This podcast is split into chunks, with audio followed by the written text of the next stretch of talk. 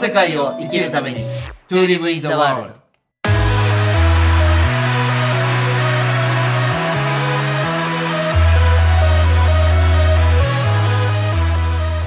大ちゃん、こんにちは。こんにちは、直樹さん。えーっとね、先週、あの、ビレッジライフのね、話をはい大聞かせていただいて、実はあの、去年の11月から僕も風の街っていう、まあ、コミュニティサロンを始めて、今大体250名近く人が集まって、で大半が8割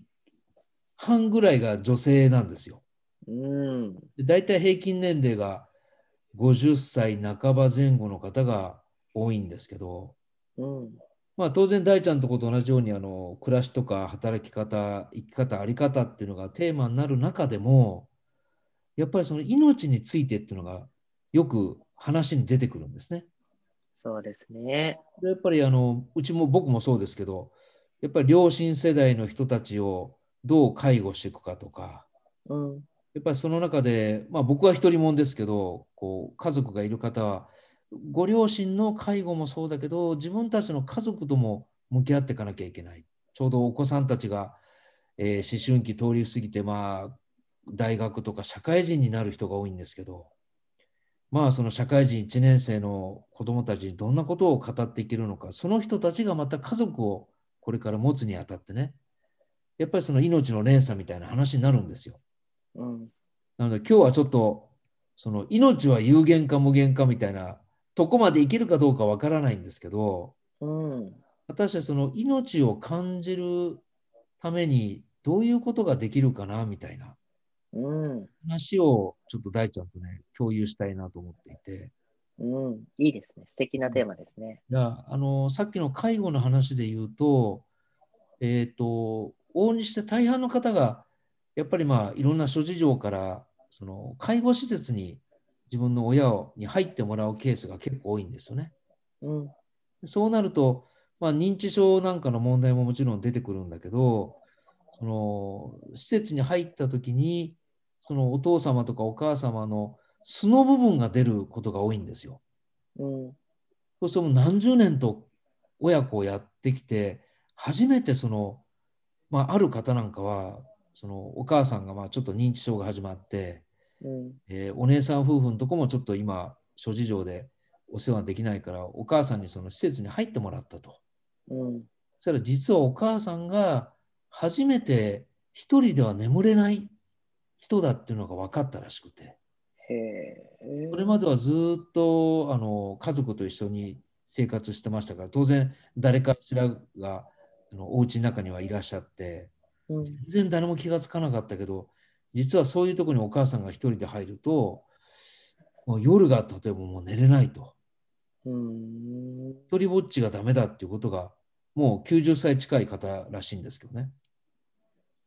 でそういう時にまあその生きてるうちはもちろん肉体がありますから親子としていろんな交流を持ちながらもやっぱりその突き詰めるとその命の在り方みたいなねなんか肉体的な親子のつながりをちょっと通り越して命としてどう向き合うかみたいな話にどうしてもなってくるんですよね。うん。そうですね。で、まあ、中には、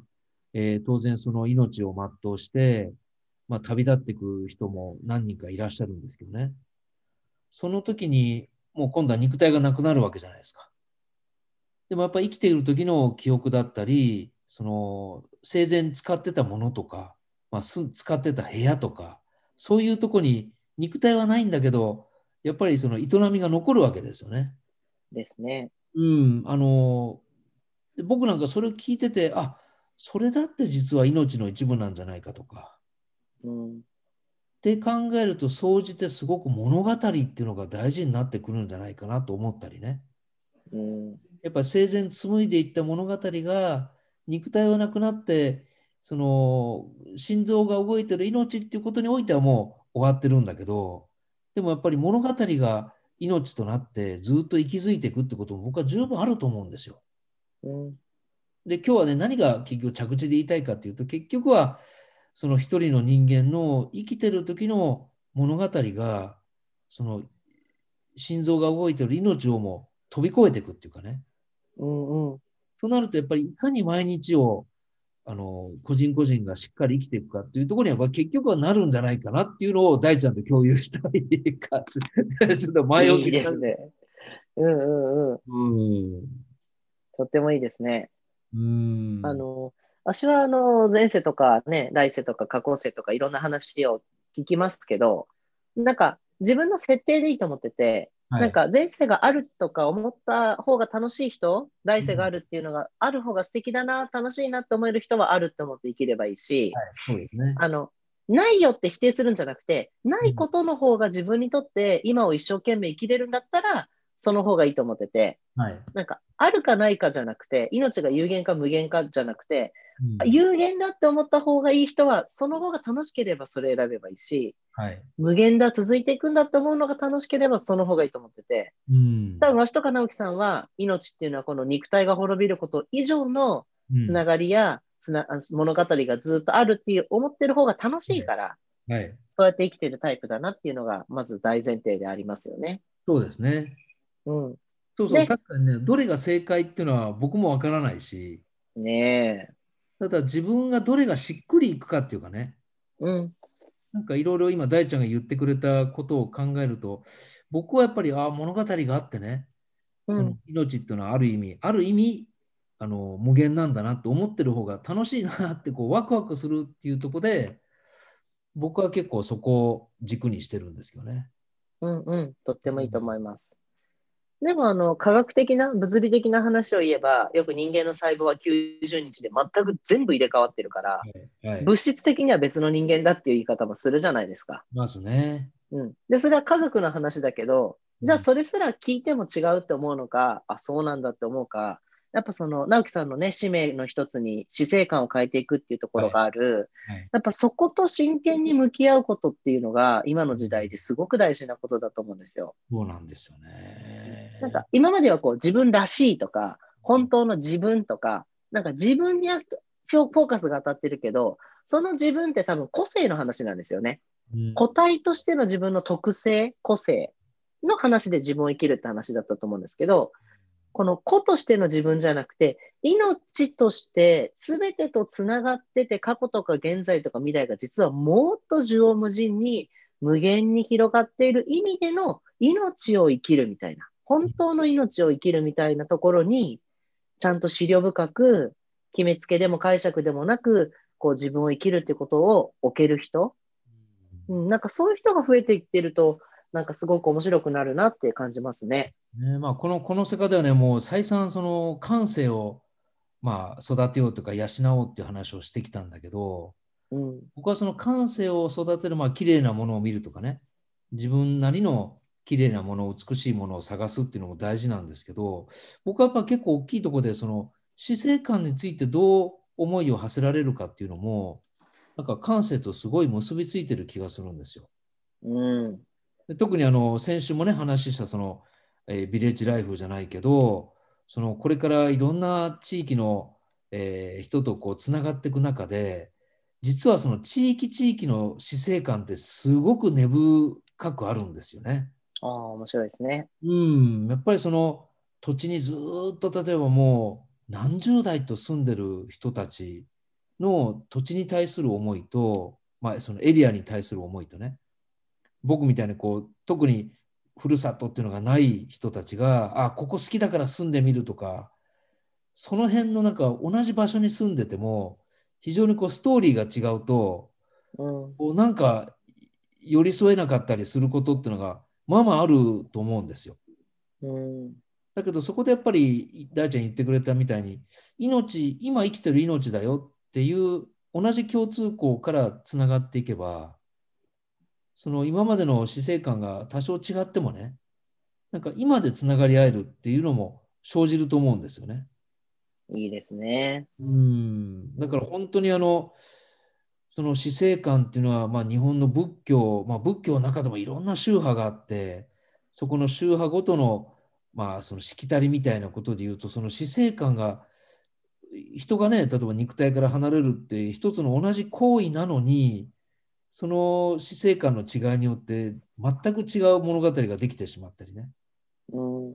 うん、それが本当はもっと飛び越えて、これからいろんな人と交流して、いろんな関係人口を増やしていかなきゃいけない時代なのに、やっぱり俺たちは俺たちはっていうので、こう、なんか変な見えない塀を作ってしまったりとかね。うん。うん、そういうこともちょっとこれからやっぱりくぐり抜けていかないと、本当に地方同士がつながっていく、あの地方、地方っていうのは地方自治体の地方がつながっていくっていうのは、結構あのスムーズにいかないこともあるなって、その死生観によって、その深いところで結局あの歩み寄れないっていう、なんかもったいないなと思うんですよ。うん。なんかその地域性とか、その地域の物語、まあ、その地域のお祭りなんかは結構死生観ともつながってるお祭りも多いんですよね。そうですねう。ん。だからそういう地域地域の物語ももう一回僕はちょっとできれば本当に全国行けるとこ行ってみてね、うん。本当にそこの昔の文化と、でもその昔の文化物語を今にこういうふうにアレンジしたら今に活かせるんじゃないかっていう、なんかヒントもなんか見出していきたいっていう気もしててね。いいですね。いやーもうちょっとね、は言葉にすると、い毎度いつも通り硬い、硬くなっちゃうんだけど、でもなんかそうとしか表現できないような、その深さがやっぱり死生観にはあってね。うん、いつも言うんだけど、あの、長野県のね、鎌田実さんって、うちの亡くなった女房も一時期お世話になった先生が、やっぱりピンピンコロリっていう言葉をね、長野県で広めたその言葉だけで、皆さんの寿命がちょっと伸びたりとか、うん。なんかちょっとしたことで死生観もね、なんか共有できることいっぱいあると思っていて、特に今、ほれ、コロナ禍で通常のお葬式ができないじゃないですか。うん、みたいですね。うん、で、やっぱり本当に近しい人しか参列できないと、今まではもう昔からの仲間がみんな、あの、お通夜とかね、葬儀に集まって、みんなで故人を忍びながら、その数時間がまた一つの物語になってねえ。いうのがあったのが、もう今本当にもう、あの、焼き場、焼き場を遠くから見てるみたいな、親族でも。悲しい。うん、そうするとやっぱり、葬儀業界とか、それにやっぱり関係していく人の当然仕事も変わっていくだろうし、うん。まあおじいちゃんなり家族なり誰かが亡くなったって言っても、お葬式自体が今ね、ほとんど行われてないから、なんかすごく営みの中からこう、外れてしまったりとかね。なんかいろんなことが多分この1、2年起きてると思うので、うん。なんかそういう死生観に関しても、ちょっとみんなでやっぱり共有したいなっていうのが僕の気持ちですよね。うん。うん。多分その、命とちゃんと向き合うことの大切さって多分こう、習わないじゃないですか。うん、だっ、て、まあ、別に気をつけなくても死なないし、はい。うん、命って何かって考える暇もなくやることが決まってるみたいな、うん毎日のルーティンの中で。うん。うん、ちゃん、ちゃんと命ってなんだろうって、命を生きるってなんだろう、命をいただくってなんだろうって、考えた人は今日のこういう話や死生観ってことに意識が向きますけど、ただのこう物質として食って寝て排泄して、食って寝て排泄してってやってる人は、やっぱりそこまでまだ抽象度の高い話が、なんか自分のことだって思えてないんだろうなって思います。あありますね。いや、うんちょっとあの、角度が違う話になっちゃうんですけど、はい。えっ、と、僕が飛び跳ねる理由っていう書籍がもう10年くらい前かな。うん。要は自閉症になった、えーその著者が、まあ、自分がその人が13歳の時に書いたのかな。僕が飛び跳ねる理由っていうのを、うん。大ちゃん調べたらすぐ出てくると思うんですけど、うん。それがあの日本人のね、男の子が書いた本なんですけど、うん。それが実は世界30カ国に翻訳されて、うん。つい最近イギリスでドキュメンタリー映画になったんですよ。うん。でそれはもう、この飛び跳ねる、僕が飛び跳ねる理由っていうのは、まあ、自閉症の主人公がから見てどう世界が見えてるのかっていう内容なんですけど、うん。それを実際の自閉症の人たち何人もインタビューして、まあ、映画になって今度4月2日から あの映画館でロードショーされるんですよね。でこれも、ね、全くやっぱ自閉症の人って身近にいれば共有できますけど、うん。今でさえも分かんないじゃないですか。だいぶ自閉症という言葉もこう一般化してきたとは言っても、まだまだ知られてないですよね。うんうんだけどやっぱり当事者の人たちの声を聞くことで、なんかそこに歩み寄れたりとか、うんあこういうふうに世界が見えてるのかっていうのをまあ表現した映画ですごく僕は楽しみにしてるんですけど、うんきっと死生観に関しても同じような気がするんですよね。うん馴染みがある人にとっては馴染みがあるけど、もうわかに日常の中に別に隣にあるわ隣にあるんだけど、意識としてあるわけじゃないから、うんどうしてもやっぱり自分が迎えた時しかそこに思いを馳せれないっていうのもありますよね。うんうんだからまあ、ねあのビレッジライフでもね、もちろんその食べることと同じようにやっぱり命のあり方って何らかの形で多分大ちゃんのことだからあの見つめていくと思うんですけど、うんなんかそういう話もね、僕は結構風の街の中では定期的にしたいなと思っていて、うんそういうストーリーテイラーがね、何人か現れてくれて、うんちょっと命に対するそのメッセンジャーがもうちょっと増えてくれてもいいなと今思ってるんですよ。はい。うん。今なんか日はちょっ死がもっと身近なものになっていくと思います。生も死ももっともっとなんか身近なものになって、自分の命のことも考えていけるんじゃないかな。今、うん死死が遠くなってるから。と、うん。うん。でも死を考えることが間違いなく、まあ、生っていうか、やっぱり今を考えることにもつながっていくので、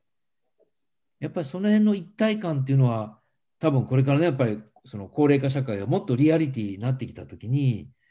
多分日常化されていくと思うんですけどね。はい。うん、なんかそう見守っていきましょそうですね。なんかそういう、えー芸術だったり、その五感に関する、まあ、本だったりとかね。なんかそういうのも、あのいろいろこう、また集めて、み皆さんと共有したいと思いますので、う。